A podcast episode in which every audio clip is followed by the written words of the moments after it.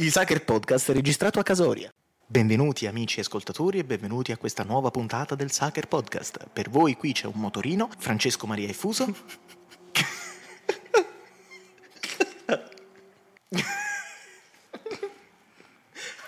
Benvenuti alla deprimente terza puntata del Sager Podcast. La lasciamo quella di prima. Siamo qui sempre a Casoria per voi per registrare il Sacher Podcast. Siamo Francesco Maria Effuso. Giuseppe Parrella. Benvenuti alla terza puntata canonica del Sager Podcast, il podcast di critica più improbabile della storia dell'uomo, condotto da Francesco Maria Effuso e Giuseppe Parrella. E c'è anche un motorino in sottofondo che è il primo ospite ufficiale della storia di questa conduzione radiofonica senza il radio, ma solo col fonica. Ci farà ascoltare addirittura una sua nuova canzone, ma il cielo è sempre più brum. Questa cosa è stata appena tagliata. Oggi parliamo incredibilmente di contemporaneità, perché Decision to Live comunque è un film dell'anno, dell'anno passato, del 2022, l'abbiamo comunque raffrontato a un classicone intramontabile come Vertigo di Alfred Hitchcock. Oggi parliamo di fatto di un film appena uscito. Sì, facciamo questo esperimento, diciamo, in cui cerchiamo di eh, restare anche al passo con le uscite contemporanee. Anche perché i registi ultimamente hanno tanta paura del presente, sempre, si tende sempre a scappare dal presente o dal passato prossimo e quindi noi per andare in contrasto a questa cosa parliamo di un film appena uscito. Quello di Decision to Live era ambientato ai giorni nostri. Eh, esattamente, ma Parker non ha mai avuto paura della contemporaneità, diciamo. L'unico film in costume che ha fatto è Mademoiselle. Sì, è vero. Oggi buono. parliamo di Napoleon di Ridley Scott, maestro del cinema hollywoodiano, che ricordiamo per i suoi capolavori vecchi di 40 anni, nei tempi recenti insomma ci ha regalato la soddisfazione di, di The Last Duel sì.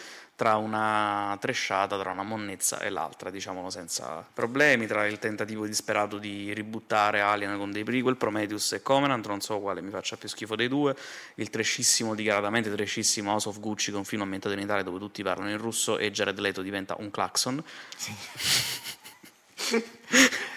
Devo dire mi ha molto divertito House of Gucci. Eh sì, che a confronto The Martian del 2015 15. era praticamente quarto potere. Anche se ah, qua le, le, opinioni divergono perché a me sinceramente il gladiatore come cazzatona proprio in costume piace. Ah, se la prendi come cazzatona è clamoroso.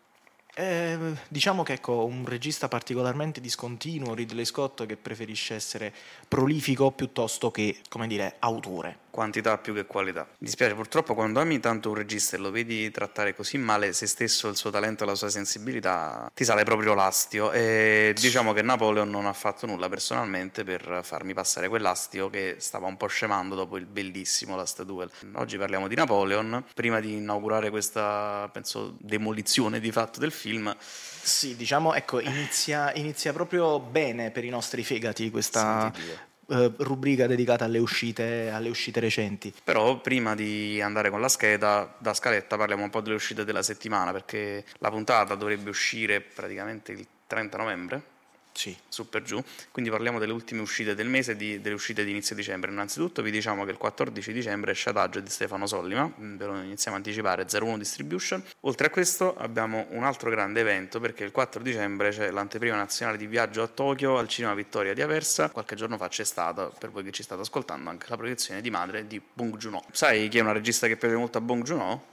Alice Rohrwacher? Sì, considera infatti eh, Lazzaro Felice uno dei dieci più grandi film della storia del cinema e infatti l'abbiamo già detto settimana scorsa ma lo ribadisco perché nel mezzo l'ho visto e posso dirvi che La Chimera è uno dei film più belli degli ultimi anni, è il capolavoro della Rohrwacher, correte a vederlo finché potete. La meravigliosa Alice Rohrwacher sta girando un po' i cinema d'Italia per presentare il film. Insomma, state sempre aggiornati, controllate perché potreste ritrovarvi la possibilità di incontrare, ascoltare Alice Rohrwacher che presenta questo capolavoro che è La Chimera con Josh Connor, Isabella Rossellini e Alba Rohrwacher. Allora, oltre alla Chimera abbiamo il 30 novembre, escono un po' di cose interessanti, Silent Night, il thriller muto di John Woo che torna a lavorare negli Stati Uniti, poi abbiamo Con la grazia di Dio, credo esordio alla regia di Alessandro Roia, già attore, con Tommaso Ragno protagonista, grandissimo Tommaso, Il 30 esce anche Diabolic Chi sei, che chiude la trilogia di Diabolic dei Manetti Bros. Per chiudere abbiamo Il cielo brucia di Christian Petzold, un film sé presentato a Berlino l'anno scorso se non sbaglio. Poi abbiamo un horror, Home Education di Andrea Niada, Dulce in fondo, primo dicembre, Godzilla Minus One. Passiamo un attimo a omaggiare un grande evento che fa piacere a tutti noi amanti della sala e che lottiamo affinché la gente vada a vedere i film in sala, perché a Bologna è riaperto una sala storica, Dio grazie, è riaperto il modernissimo cinema storico di Bologna, che fa 350 posti, è stato riaperto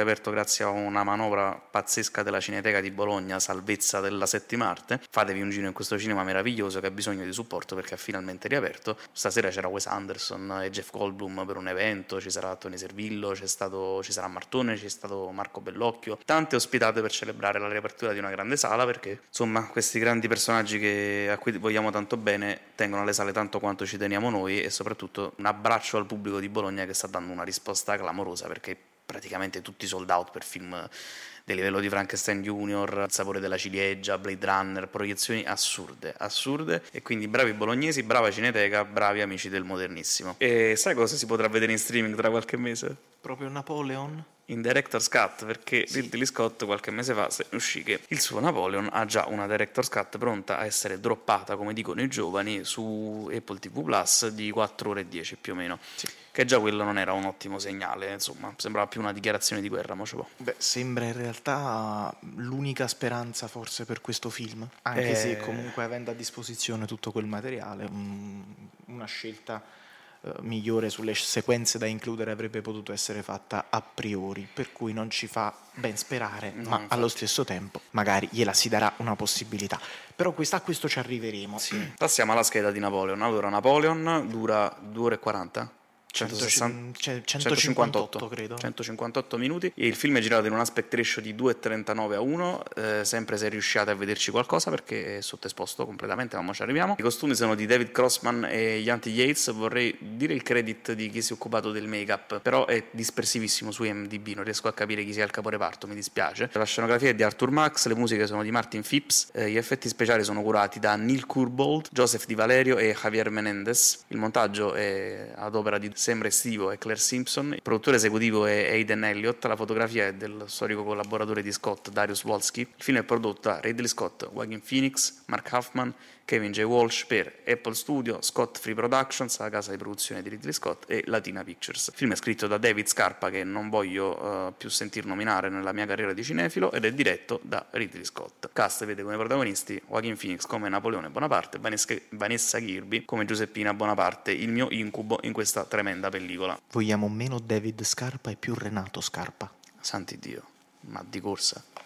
Sì, effettivamente. Buonanima di Renato Scarpa. Allora, prima di parlare effettivamente del film dobbiamo fare le premesse come tanto piace fare a me. Ci sono gli spoiler? Eh, sì, a parte che ci sono gli spoiler, però volevamo dare anche un minimo di contesto perché il film su Napoleone è un progetto di Hollywood che esiste da almeno 50 anni perché eh, tra i più grandi film mai fatti della storia del cinema c'è proprio il Napoleon, ma di Stanley Kubrick. Mai nel senso di never, cioè mai realizzati, ecco. Sì, in breve, il Napoleon di Stanley Kubrick è, era un progetto al quale il regista pensava già appena finito 2001 Odissea nello spazio, infatti l'uscita era programmata in, diciamo, c'è chi dice il 69, c'è chi dice il 70, insomma, era disponibile anche su internet la sceneggiatura però mh, è stata subito buttata giù perché è ancora sotto diritti. È un progetto che è stato bloccato in fase di preproduzione perché il budget stimato era di circa 40 milioni di dollari, che erano una cifra, insomma, per il 1969, solo che la produzione del film è stata definitivamente affossata dal fatto che nel 1970 uscì un film molto simile per tematiche, si chiamava Waterloo, girato dal russo Sergei Bodrenchuk, ed è stato appunto un film, un'altra grande produzione che purtroppo fece flop, ragione per cui il progetto è stato definitivamente affossato, nonostante Kubrick avesse già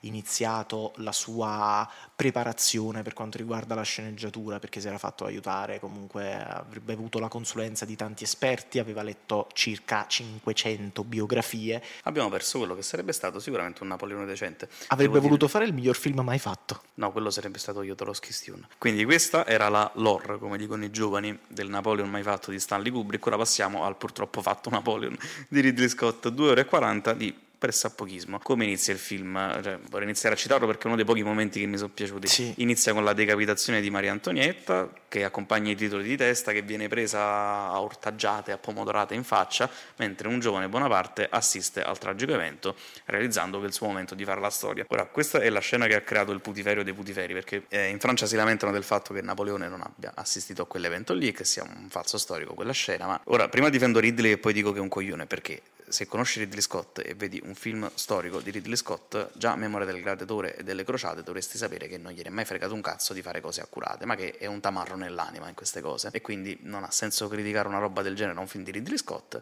eh, che dal canto suo, da ottantenne maturo, 85enne anzi, 86. 86enne, Classe 37. 86enne maturo e per nulla rosicone con un complesso di Dio non indifferente, ha ben deciso di dire i francesi odiano anche se stessi, quindi grazie al cazzo che odiano anche questo film. Eh, risposta a molto parole dure da un uomo davvero strano, quindi il film si apre con questa ricostruzione storica della fine di fatto della monarchia francese, un evento simbolo della fine della monarchia, e poi inizia letteralmente una corsa forsennata verso non si sa cosa. Waterloo, credo. Che cos'è Napoleon nel concreto? Napoleon è la narrazione dell'ascesa che non si vede e del declino che si vede pure troppo del leggendario condottiero, che più che leggendario qui passa per uh, un piccolo uomo in tutti i sensi. Diciamo che il film procede per battaglie. La struttura del film è una battaglia, un ritorno in Francia, lui che fa cose con Josephine, altra battaglia, lui continua a fare cose con Josephine, altra battaglia, continua a fare cose con Josephine, poi si separa da Josephine, altra, altra battaglia, battaglia, esilio, perde, va all'isola d'Elba, torna in Francia, convince i, tra l'altro i suoi commilitoni con... Ora arriviamo a quella scena Sì. che forse è uno degli apici negativi del film. Sì, devo dire.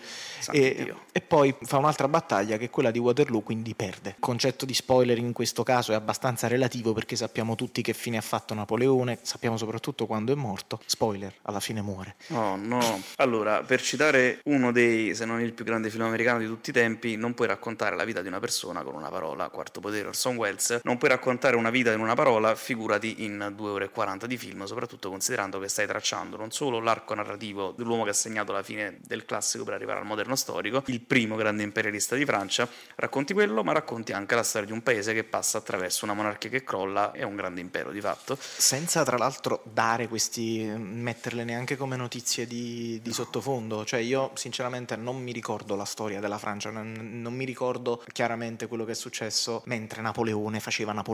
Eh sì, diciamo che questo è un film che si chiama Napoleon, ma che innanzitutto non parla di Napoleon. Allora, partiamo da un presupposto: il film è Napoleon e Josephine, cioè è un film di coppia. E lo definisco simpaticamente con tutti quelli con cui parlo come una puntata di uomini e donne con 200 milioni di budget e qualche colpo di cannone qua e là. E cappa e spada. Su un'ora e 40, credo 50 minuti, un'ora, non ironicamente di screen time, siano dedicati al rapporto di coppia, al fatto che il Napoleone di Ridley Scott sia sessualmente impotente, scopi come un leprotto. Rapido indolore praticamente. Sì, ecco, diciamo che eh, sì, ci mostri come inizi, perché questo film in realtà secondo me inizia bene e poi delude piano piano. Inizia una bomba. Per la presentazione del personaggio, durante la scena del primo assalto che vediamo sullo, sullo schermo, noi vediamo questo Napoleone che ha un attacco di panico, Sì. praticamente, che continua a ripetersi andrà tutto bene, andrà tutto bene, andrà Va in tutto bene. iperventilazione, affanna. Va sì. in iperventilazione, sembra un pesce fuor d'acqua, cioè è- gli fa quasi schifo il sangue, gli fa quasi sch- cioè, gli fa schifo vedere quella che è la guerra. Quindi questa cosa ci può dare, secondo me, una ricostruzione molto anche veritiera o comunque credibile di quello che poteva essere per un soldato, per un condottiero, uno scontro armato all'arma bianca. Ma sai, però la cosa interessante era proprio quella, nel senso che, allora, a conti fatti, a film finito, mi viene da dire che questa cosa avviene più in maniera involontaria che non per un intento del regista o dello sceneggiatore. Sembra quasi a tratti che il film voglia raccontarti di come il sciolotto con gli attacchi di panico passi dall'essere una persona insicura e disadattata, perché poi è una cosa che viene vagamente descritta anche in una scena a corte più avanti dove incontra la moglie per la prima volta, l'ascesa dal cucciolotto al megalomane col complesso di Dio, imperatore di Francia La sindrome di Napoleone. la sindrome di Napoleone e il punto è che sta sindrome come anche l'ascesa non esiste in questo film cioè in un'ora di film passi da lui che improvvisamente diventa secondo generale capo dell'esercito da quello a lui che diventa console nel giro di 20 minuti con di mezzo una campagna d'Egitto raffazzonata in 5-6 inquadrature e dopo 10 minuti di orologio questo si autoincorona imperatore di Francia. Cioè è una corsa contro il tempo indescrivibile, ma per privilegiare cosa? Il racconto di un rapporto coniugale piattissimo, cioè questo è sessualmente impotente, è frustrato perché la moglie lo abbuffa di corna. E vabbè, ed è probabilmente anche sterile. Sì, è probabilmente sterile. Cioè, il film cerca molto spesso di apparare e legittimare la figura femminile in una sorta di dominio del rapporto di coppia. Cioè, sta Josephine non si capisce perché eh, esercita un dominio psicologico su di lui. Più che altro è una materia delicata da trattare, soprattutto se la devi contestualizzare. E ovviamente David Scarpa, in onore al suo cognome, lo fa coi piedi. Il maestro David Scarpa, insomma, coi piedi descrive questi personaggi, eh, ma proprio la struttura narrativa che è debole. A parte che ho letto che non, è, cioè, non si sono basati su su testi. Una biografia è una sceneggiatura originale. E, e, questo penso sia il motivo di questo risultato aberrante, che è un punto di incontro fra uomini e donne, Revolutionary Road e un film di Gabriele Muccino. Coppie che urlano, si sbravano addosso e fanno inciuci a corte. E scopano male. Scopano male, lui è un simp, è veramente imbarazzante nel modo in cui approccia sessualmente a lei, ma anche soltanto romanticamente durante i primi incontri. Il punto è che la domanda che sorge spontanea per 2 ore e 40 di film è a chi cazzo interessa di questa storia? Posso anche accettare l'idea di voler incentrare un film biografico in parte anche su un rapporto di coppia nel momento in cui effettivamente lei esercita un dominio psicologico sul più grande megalomane di tutti i tempi probabilmente. Sarebbe stata una chiave di lettura interessante. Il punto è che questa cosa viene ridotta a lui che non vuole tenersi le corna, c- cerca di farle ammettere esercitando violenza psicologica e lei dipenda da lui, salvo poi un'inquadratura dopo trovarli sul letto, eh, su, sul letto, su un divano, insomma su un sofà, con lei che gli fa ripetere ad alta voce tu senza di me sei nessuno. E la piccolezza la debolezza di questo personaggio e di questo uomo ammazza tutto il mito, ma allora, non è un errore cercare di dipingere Napoleone Bonaparte come un piccolo uomo, anzi sarebbe stato molto interessante vedere un rimpicciolimento del megalomane, no? dipingere quello che populisticamente e mediaticamente all'epoca era visto come il Giulio Cesare di Francia, il grande condottiero, l'eroe di guerra e l'eroe della democrazia e della Repubblica francese, dipingerlo come una merda umana, insomma, poteva essere uno spaccato interessante. Il problema è uno, Napoleone risulta un bambino, un bambino viziato per tutto il film perché il personaggio è scritto col culo e la sua controparte femminile, Josephine, non è tanto migliore drammaturgicamente parlando, cioè un personaggio piattissimo, non capisci quale dovrebbe essere il fascino del personaggio, se non uh, l'ineccepibile l'ineccepibile charme di quella donna bellissima che è Vanessa Kirby. Cioè il personaggio non ha una caratterizzazione, mm, è una vedova, il marito è morto in guerra, lui perde la testa, se lo sposa e da un momento all'altro diventa una mistress praticamente. Ma non vediamo però in profondità questo rapporto, cioè queste, n- nessuno dei due è particolarmente padrone della scena, non, mh, cioè Napoleone proprio sembra che debba andare in battaglia perché lo deve fare di lavoro e soprattutto pare che, pare che cioè, c'è proprio un parallelismo orrendo tra la battaglia e la battaglia matrimoniale. Cioè, prima di ogni scena di guerra c'è un voiceover di Joaquin Phoenix che legge le lettere d'amore per uh, Josephine. Cioè, ogni dieci minuti senti mia cara Giuseppina, mia cara Giuseppina, cioè io e gli altri in fila in sala stavamo, ci stavamo pisciando addosso un po' dalle risate e un po' facevamo face palm come dicono i giovani in preda all'imbarazzo per questa ridondanza sostanzialmente inutile. No, ma fo- non è che appunto ci dai l'idea del rapporto che c'è fra un, del rapporto tossico in questo caso che c'è fra un marito e una moglie uniti da un legame sbagliato, ma non è che a forza di ripetercelo ci fai capire che comunque del sentimento c'è. La prima cosa che spiegano quando si fa sceneggiatura è che si può dire tanto con poco. Questa cosa David Scarpa se l'è dimenticata. Non l'ha mai saputa. O in realtà la usa a suo piacimento perché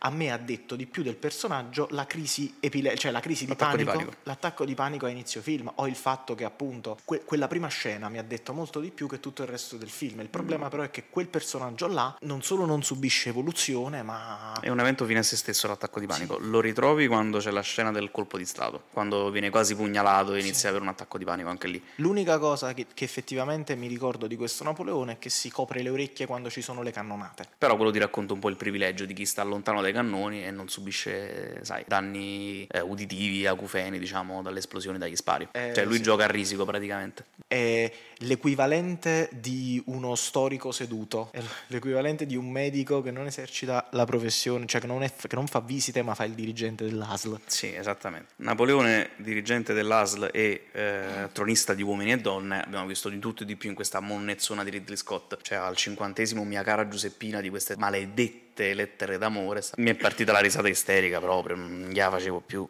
No, io devo dire, ho cercato di dare un, cioè di, di, seguirlo comunque fino alla fine perché Ridley Scott ci ha abituato, diciamo, anche alla, all'esploa finale. Sì, al parkour estremo. Sì, solo che eh, diciamo che l'ho trovata solo in parte questa cosa perché devo dire, devo dire la verità, le battaglie in cui perde mi sono sembrate molto più interessanti di quelle in cui vince. Non sono d'accordo, mi piacciono quelle in cui vince, sono paurose proprio.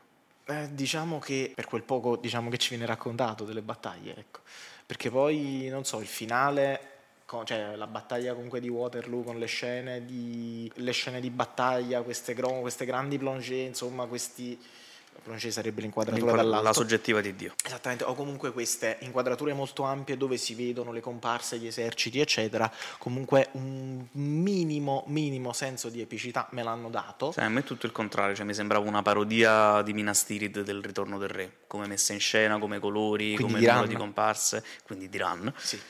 Ci ho pensato molto, vabbè, ma in realtà devi essere. Eh, io a Run ho pensato più sulla battaglia di Austerlitz, quella dove spaccano il ghiaccio e fanno affogare i soldati russi. Sì. Quella era proprio Kurosawa allo stato puro, quella roba là. Quello è l'apice del film, quella sequenza lì, col sangue che si mescola all'acqua ghiacciata di questi sì, poveretti, la... di queste anime che affogano, che meraviglia. Diciamo, ecco, sono gli, gli unici momenti, sono quei momenti in cui Ridley Scott si ricorda di saper girare, anche perché poi... No, ma sull'azione cosa... fa paura sto film, ragazzi, perché spezziamo l'unica lancia a favore. Le scene di battaglia sono tra le più belle che abbia visto negli ultimi anni in sala, detto senza fronzoli proprio più che altro per il semplice fatto che Ridley Scott non fa lo stesso errore che fanno i suoi colleghi più giovani, ossia girare le scene frenetiche, le scene concitate usando la macchina a mano e non facendo capire un cazzo a chi guarda. Che però è una cosa che ha imparato col tempo perché il gladiatore ha dettato quella scuola di ripresa alla Hollywood perché le battaglie nel gladiatore non capisci una minchia, quelle con tante comparse, con tanti extra, cioè la camera a mano che segue il movimento della lancia, della spada, dell'arma corpo a corpo e con stacchi di montaggio repentini che non ti fanno capire nulla, che è un problema che Napoleon ha in alcuni momenti in realtà, sui colori delle divise soprattutto, perché c'è una cosa che va detta, il film è sottoesposto. Nelle scene non illuminate a giorno non si capisce niente, non si capisce chi è chi. Io non, mi ric- io non ero capace di identificare i personaggi. Sì, eh, però è una cosa che si aggiusta andando avanti col film eh, e in realtà penso di aver capito anche volendo speculare quale fosse l'intenzione narrativa cioè il film inizia sotto, allora, sottoesposto vuol dire che proprio in soldoni non c'è abbastanza luce. Sì. Le tenebre prevalgono sulla luce. La, ter- la, la 8x3 del trono di spade. Che comunque era molto meglio di questa roba qua a livello di, di visibilità. Però era sottoesposta, era buia. Sì, ma anche perché ho notato che in questo film c'è una tendenza, in tutte le scene non di combattimento, di usare luci diegetiche per illuminare, cioè luci di scena in pratica. Alla Kubrick, insomma. Alla Barry Lyndon, eh, che è una cosa che funziona a tratti, però il punto è che la, cioè, la cosa che il limite della sottoesposizione, a parte che è un errore banalmente, ma è un errore perché quando sottoesponi l'inquadratura, l'inquadratura, il frame, il fotogramma perde definizione, perde dettagli. E non è una cosa che puoi aggiustare in post produzione, non si può fare questa cosa. Sottoesposto, sovraesposto Uh, Sovraesposto già puoi più o meno appararlo. Se è bruciato. È se è bruciato è un conto, ma leggermente so- sovraesposto puoi più o meno salvare la situazione. Quando è sottoesposto ti attacchi alla minchia in sostanza. E questo film si attacca molto alla minchia. Cioè se dovessi dare una giustificazione a questa sottoesposizione, pensaci, cioè il film parte a cavallo tra monarchia e repubblica di Francia e la prima Costituzione di fatto. Quindi la Francia esce da un periodo buio. Il periodo buio però non finisce con la decapitazione dei monarchi, finisce con la liberazione da- dalle flotte inglesi. E infatti la prima battaglia è quella. E qual è la caratteristica? Non vedi una minchia, sì, ma le uniche cose che illuminano la scena, che è una cosa proprio scopiazzata in realtà da Roger Dickens da 1917, sono colpi di cannone, colpi di fucili. Le uniche luci sono quelle. Metaforicamente il senso potrebbe essere il buio della, della monarchia francese viene sopraffatto dalla luce della rivoluzione napoleonica. Se vuoi darci un senso, ma di fatto è un errore perché non vedi un cazzo è da uno che fa cinema da, da 50, 50 anni, quasi. e da un DOP che fa questo da 40, come Boschi, non è ammissibile una roba del genere. Cioè, se è una scelta narrativa quella di andare sottotono a livello di luci e fare una roba particolarmente buia e giocare su delle illuminazioni di fatto di scena, quindi con gli spari che illuminano la notte, non puoi andare in sottoesposizione. Dei professionisti non possono sottoesporre l'immagine su un film di 200 milioni di budget. Quella roba lì significa buttare qualche milione di dollari, perché, perché è inutilizzabile quel girato là. Cioè, va tolta di mezzo quella roba. Sì, Funziona perché è impostata di Cristo, è uno dei momenti più alti del film, ma è inutilizzabile una roba del genere al montaggio. Diciamo che è una cosa che se il film fosse stato tutto quanto così è un errore magari su cui ci si poteva forse passare perché dice ok il film è bello però sottoesposto, qua invece diciamo il film è sottoesposto e non è tutto sto granché. Assolutamente no. È ragione per cui quando una cosa è sbagliata di partenza non ci faccio neanche eh, troppe speculazioni sopra perché evidentemente è un essere sotto quella linea di demarcazione che ti permette poi di dare tutti i significati che vuoi perché è sottoesposto, non si capisce niente, quindi anche qualsiasi tentativo di speculazione cade eh, lo so, però devi comunque cercare di dare una lettura al linguaggio adottato dal DOP, dal regista e dal montatore e qua mm, mi sembra vagamente chiara l'idea narrativa, ma la realizzazione è vergognosa a quei livelli. Non esiste lavorare così male su una produzione così grossa, cioè lavorativamente è una vergogna per chi si è fatto il culo su quel set come se mm, infatti probabilmente molto cioè quando si guardano anche film così con questi cioè così raffazzonati così anche casuali, per non dire a cazzo di cane, ti sembra di vedere un po' il set che va fuori controllo e ognuno fa il cazzo che gli. cioè fa, ognuno fa quello che, vuo, quello che può per salvare, insomma, il salvabile e portare a casa la giornata. Eh sì, però capi, cioè, film di merda se ne fanno costantemente, ma è un conto diverso buttare una giornata di riprese e rendere inguardabile un girato, ma inguardabile su un piano proprio della realizzazione del prodotto ma è inguardabile anche nel cioè, senso cioè non per il contenuto si... sti cazzi perché non si capisce no no è inguardabile anche a livello di immagine proprio non si capisce niente di quello che è, sta è quello che ti sto a dire al di là del contenuto del film che è quello che non è ammissibile che migliaia di persone che hanno lavorato su quel set per credo una settimana due settimane che ci avranno messo a girare quella scena gigantesca non puoi vedere il tuo lavoro vanificato. Cioè è una vergogna cioè, c'è poco da dire. Sì diciamo ecco che Ridley Scott probabilmente non è riuscito a uh, gestire il set non so se cioè, non, non, arrivo a dire che non aveva idea di cosa volesse ottenere, però perché comunque appunto una persona che ha un mestiere così, poi il resto appunto sono solo speculazioni, però insomma se è il risultato quello che conta, non si può dire che è soddisfacente. No, il discorso è che si può immaginare il fatto che non avesse idea di quello che facesse, perché questo film è il risultato di, della scrittura di uno che non ci ha capito un cazzo, ha avuto la pretesa di scrivere un soggetto originale su un personaggio storico del genere, su una storia di questa portata e di importanza, su una cultura che non conosci, perché per quanto uno possa fare discorsi sull'imperialismo, non è una coproduzione francese, la Francia non ha avuto bocca su questo film. Ma soprattutto, sì, vabbè, infatti io mentre guardavo il film mi chiedevo, ma nel 2023 ha ancora senso fare film in costume ambientati in altre parti del mondo, però dove parlano in inglese? Può anche avere senso, però, ma con il giusto lavoro. Però sì, diciamo, appunto... Cioè, cioè, come il famoso discorso Divina Commedia, se fai una Divina Commedia la fai fare a Hollywood per portata, per, per capacità per di lavorare sulle cose giganti, però deve essere una coproduzione Francia-Stati Uniti-Italia ma se non altro bisogna avere anche degli sceneggiatori, eh, cioè come dire, degli sceneggiatori che siano, che sappiano il materiale che stanno, cioè che non giochino, che sappiano giocare col fuoco. E quel pensa, pensa, a God of War, eh. A, tutta la, a tutta la saga di God of War, quella è stata scritta, non, non, credo che ci sia stata una, cioè non è una coproduzione con la Grecia per quanto riguarda... No, però c'è stato un lavoro di consulenza gigantesco su entrambe le saghe, quella norrena e quella ellenica. C'è questo lavoro di adattamento che non è tradimento, cosa che invece spesso e volentieri a Hollywood si dimenticano, eh, almeno per quanto riguarda la produzione ad alto budget che dovrebbe incassare. Venuto me, cioè viene meno anche questo, viene meno anche questo punto. No, e... A livello di sceneggiatura c'è proprio un'ignoranza di fondo. Ma poi, ecco, ma poi... e Ridley Scott dimostra proprio una mancanza di sensibilità qui. Il contesto soprattutto, è vero che, uno non, che, che non deve essere un documentario per no. avere, però almeno avere un'infarinatura del periodo e del contesto, del pensiero magari che può, che può, caratterizzare un periodo anche solo a fini narrativi sarebbe stata decisamente più adeguata. No, ma è quello il punto, perché personalmente non sopporto quando si fanno discorsi sull'accuratezza storica, perché se vuoi l'accuratezza storica compra un saggio, oh, guarda, guarda un documentario. Sì, sì, ma infatti io non dicevo questo. Dicevo... No, no, ma lo so che non sta dicendo, sta a fare una precisazione. Cioè, non ha senso quel tipo di critica, come non ha senso nei confronti del Gladiatore, che è un film per me brutto per altre motivazioni. In questo caso il discorso è uno: se guardo un film su Napoleone, se guardo un film su un personaggio storico, voglio una trasposizione in fiction di un evento storico che ha qualcosa di interessante alla base, ma voglio un riadattamento di quei fatti. E Ridley Scott è maestro di sta roba, perché lui prende il testo di Philip K. Dick e tira fuori Blade Runner, che è una cosa diversa dal suo romanzo di riferimento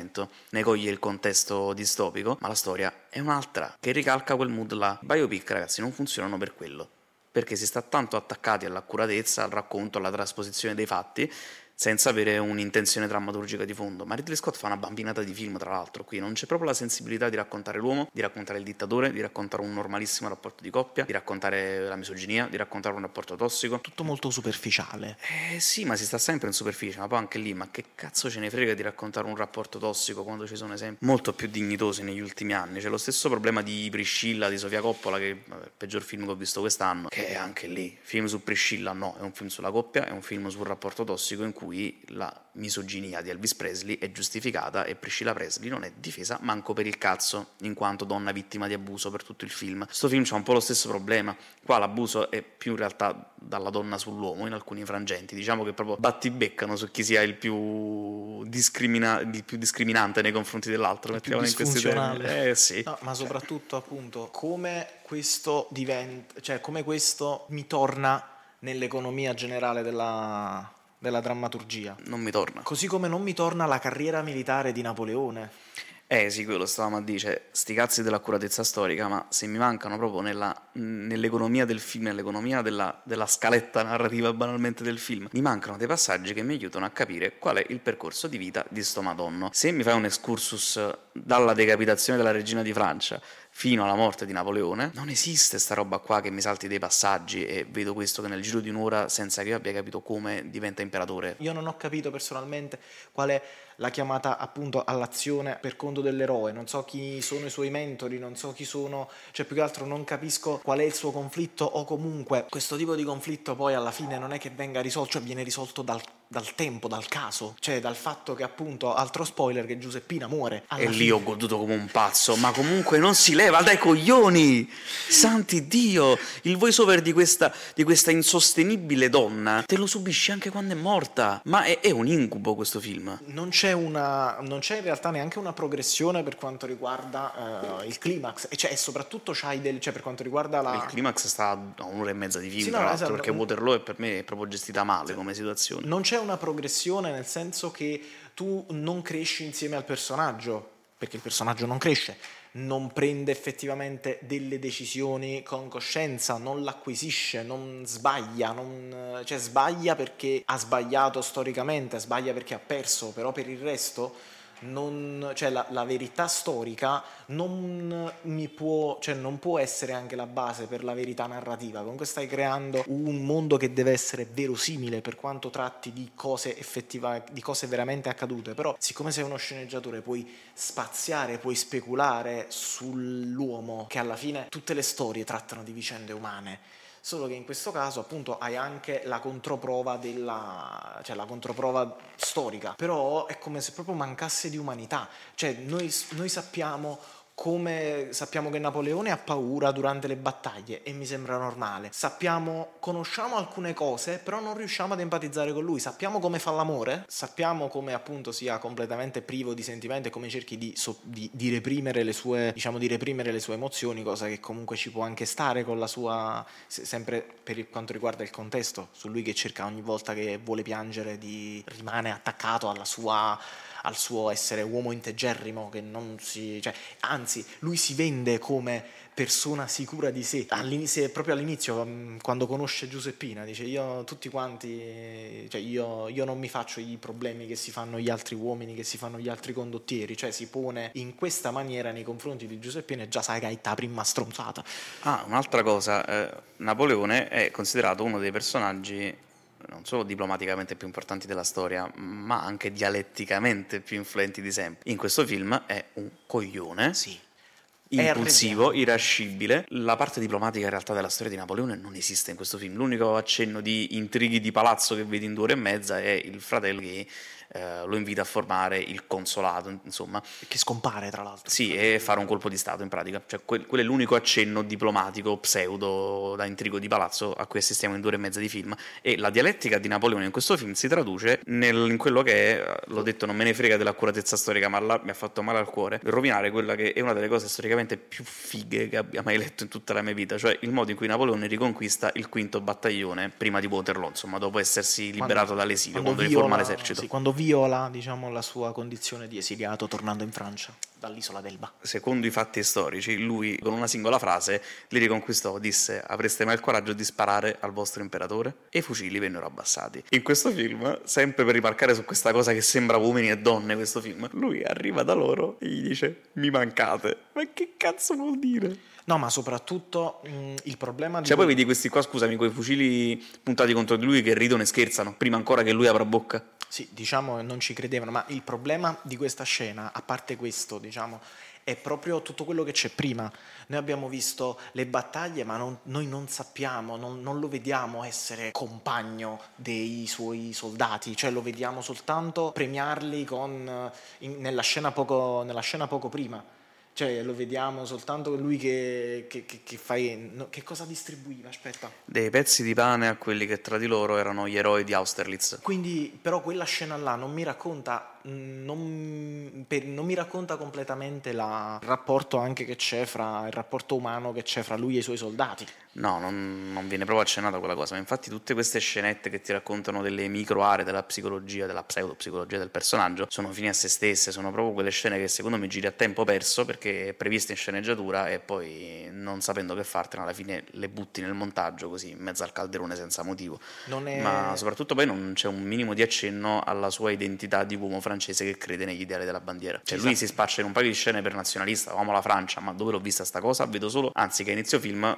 tira cannonate sul popolo in protesta, che è una roba vera tra l'altro. Quella è l'unica cosa che vedo del suo rapporto col popolo e con gli ideali francesi. Eh, non vediamo che rapporto ha effettivamente con la monarchia. Sì, manca proprio un pensiero politico dietro al personaggio, cioè manca quello, ma manca anche il God complex, cioè manca anche la motivazione banalmente egocentrica e megaloma nel complesso di Napoleone, ma manca quello. Cioè non c'è quella roba lì, lui è per caso console, è per caso imperatore, è per caso comandante di battaglioni. Non è un nulla, è una nullità narrativa sto personaggio qua. Che, che, diciamo ecco, già è complesso rendere il complesso di Dio del personaggio di Napoleone, figurarsi come dire, rovesciare completamente l'archetipo lavorando per sottrazione. È una cosa che deve fare uno sceneggiatore, cioè che, che, che, penso trovi difficile fare anche un drammaturgo affermato. Cioè penso che anche un Harold Pinter avrebbe avuto difficoltà a, certo. a capovolgere questo. Stiamo parlando dell'uomo che è riuscito ad adattare Proust. E quindi alla fine viene fuori un pastrocchio. Sì, viene fuori il racconto, un po' per lo più in realtà, dell'ego ingiustificato di un personaggio che è scritto con coi piedi proprio. Poi soprattutto l'unica cosa che... e non è neanche tanto informativo, proprio per i motivi che abbiamo detto prima. No, non, non è dai, assolutamente informativo. Non mi dai un contesto, cioè l'unica cosa che posso sapere sono le date delle battaglie. No, ma infatti c'ha lo stesso problema che per me aveva Elvis di Lurman, cioè che esci dalla sala, la tua cultura sul personaggio Elvis è la stessa di quando ci sei entrato, cioè non ti dà un cazzo a livello informativo. E guarda caso il film dura quanto Elvis di Lurman. Eh sì, sì, dura e 40, la stessa durata. Appunto, sì. lo fai durare così tanto e, come dire, non, non esaurisce neanche una delle premesse, cioè parte a, parte a razzo, finisce a cazzo, in realtà neanche finisce, parte a razzo, sviluppa e finisce a cazzo. Sì, è come se fosse un razzo sparato, una bomba nucleare sparata che fa 5 giri su se stesso e poi ricade sul punto di lancio. E che disastro, che disastro. Va bene. Diciamo... E quindi ora ci aspetta un altro capolavoro annunciato, il Gladiatore 2. Mamma Questo mia. è il prossimo che fa. Gladiatore 2. No, no, quindi continuiamo con Al Zio mass... Marti e i suoi film ogni 10 anni, però epocali. Neanche quindi... ogni 10 anni. No, ogni 3-4. Non è Carax. No, assolutamente. ecco, ecco, Ridley, fai come Carax. Fai un film ogni 10 anni e fallo bene ti voglio bene. Ma in realtà anche puoi anche fare come lo zio Marti, fai un film non sarà mai lo zio Marti. lo fai bene. Non sarà mai lo zio Marti. Eh, beh, anche se ha fatto dei grandi capolavori, questo non, questo non gli, questi non glieli si può togliere. No, quelli non, non gli puoi togliere il fatto che c'è un primo e un dopo Alien nella storia, c'è un primo e un dopo Blade Runner nell'anima della gente. Pare che lo odi Ridley Scott, ma semplicemente mi arrabbio come mi arrabbierei con un genitore insufficiente verso un figlio, cioè è quello. Sì, vabbè, basta, basta vedere che cosa ha detto su Blade Runner 2049, ha detto che è troppo lungo. Eh, 7 perché invece il tuo sublime Napoleon che dura lo stesso di Blade Runner 2049 cioè no per carità è, è godibile a livello di ritmo sto Napoleon il punto è che è un supplizio perché smetti di prenderlo sul serio dopo un'ora di film personalmente. Sì, diciamo che e soprattutto qualsiasi tentativo che tu fai di eh, continuare a prenderlo sul serio fino alla fine del film si rivela in realtà alla stessa stregua di Napoleone che cerca di mantenere il rapporto con Giuseppina. Comunque si conferma la regola per cui quest'uomo fa un film bello a decennio, quindi dobbiamo aspettare il 2030 se ci arriva per un altro film bello, perché lo scorso decennio ha fatto scorso decennio. sette film, sette lunghi, santi Dio. E che- E l'unico bello è... eh, The Martian eh, penso un poco. 2015. Santi Dio. Quest'anno- Di mezzo c'è Prometheus, Covenant, All the Money in the World, Exodus, Exodus. Dio. E Robin, Robin Hood con Russell Crowe. Vabbè, Santi Dio. sì, diciamo che il film bello del decennio, Decennio 2020, precedente, a quanto poi- pare è Last Duel. Sì. Decennio precedente c'hai American, Gangster, C'hai Anni per, 90, per molti le crociate. santi Dio, per molti Black Hawk Down, non so come. Anni 90, 1490, vabbè, anni 90 c'hai Thelma e Louise. C'è Thelma Louise, sì. Anni e poi c'è 80. anche il suo peggio, Soldato Sì, Jane. santi Dio, G.I. lasciamo perché ogni tanto dimentico che l'ha girato lui.